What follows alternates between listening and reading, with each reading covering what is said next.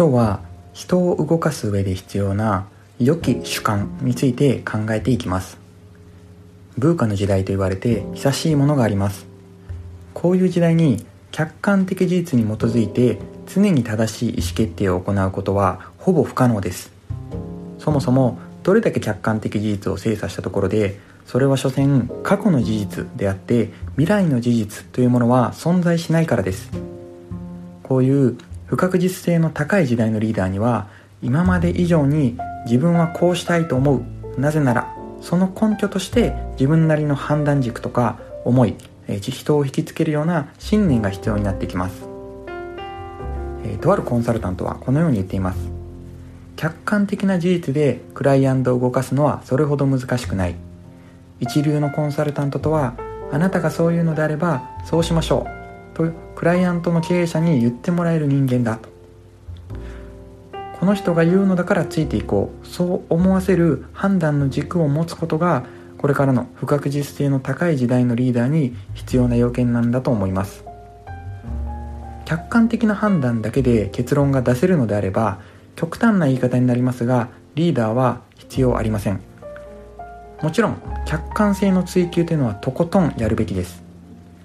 徹底的な分析とか精査を否定しているわけではありません。ただしどんなにリズムで考えたとしてもそれだけでは結論が出ない場合もあります、えー、一つ、えー、例を挙げてみます。競合他社がどんどん入ってくる市場でいち早く大きな存在感を獲得するためにはまず A 案として一気に投資する、えー、この場合です。一気に投資をしないと事業の成功角度は下がってしまいそうです。ただし現時点で残された不確定要素を考えると最初からまとまった投資をするというリスクも無視できません。そこで B 案です。B 案の場合だと投資リスクは下がるがうまく事業を拡大できない恐れもあります。そうなるとそもそもの目的を達成しづらくなって事業そのものが立ち行かなる危険性というのも出てきます。この例の場合ですね、まあ、練りに練った事業計画をこれ以上客観的に精査しても解決策は出てきません。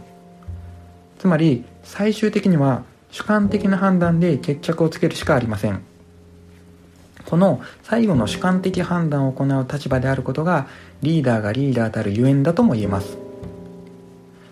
自分なりの主観的判断とは言い換えると意思決定の軸を持っているかどうかだと言えます。イオンの前身である岡田屋をえー、っとこの一緒にですね岡田さんと一緒に、えー、牽引してこられた名経営者の小島さんは客観的判断主観的判断に関してこのように述べています。えー、少し長くなりますが、えー、文章を読ませていただきます、えー、客観的とはどこまでが確定的でどこまでが不確定かという確定不確定要素を冷静に分析できるということである。100%確定的であることはまずない。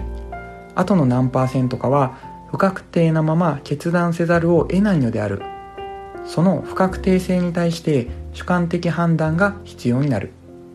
主観的判断力とは不確定性の部分に対してリスクを負えるという勇気である。不確実と知りながら一つの決断をするリスクに対して臆病でないということである。そのリスクを負ってなおかつ前に進もうというわけだからそこには自分の覚悟なり信念がないと踏み込むことはできない。その意味で主観的判断の背景には自分の心を強く揺り動かすだけの何らかの要素がなければならない、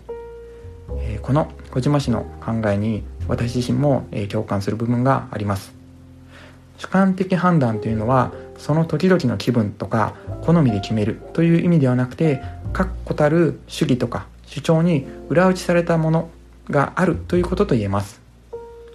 まあ、どんな状況下でもリーダーが絶対に持っていなければならないものなんだと思います。え今日は良き主観について考えてみました、え最初にも述べましたがこれは何も客観的な分析が必要ないと言っているわけではありません。客観的な分析をしっかりした上で残りの不確定な部分に対してしっかり責任を持つべき自分の判断軸があるか、えこんなことを考えてみてもらえればと思います、え今日のお話はここまでにしますまた明日の放送もお楽しみに。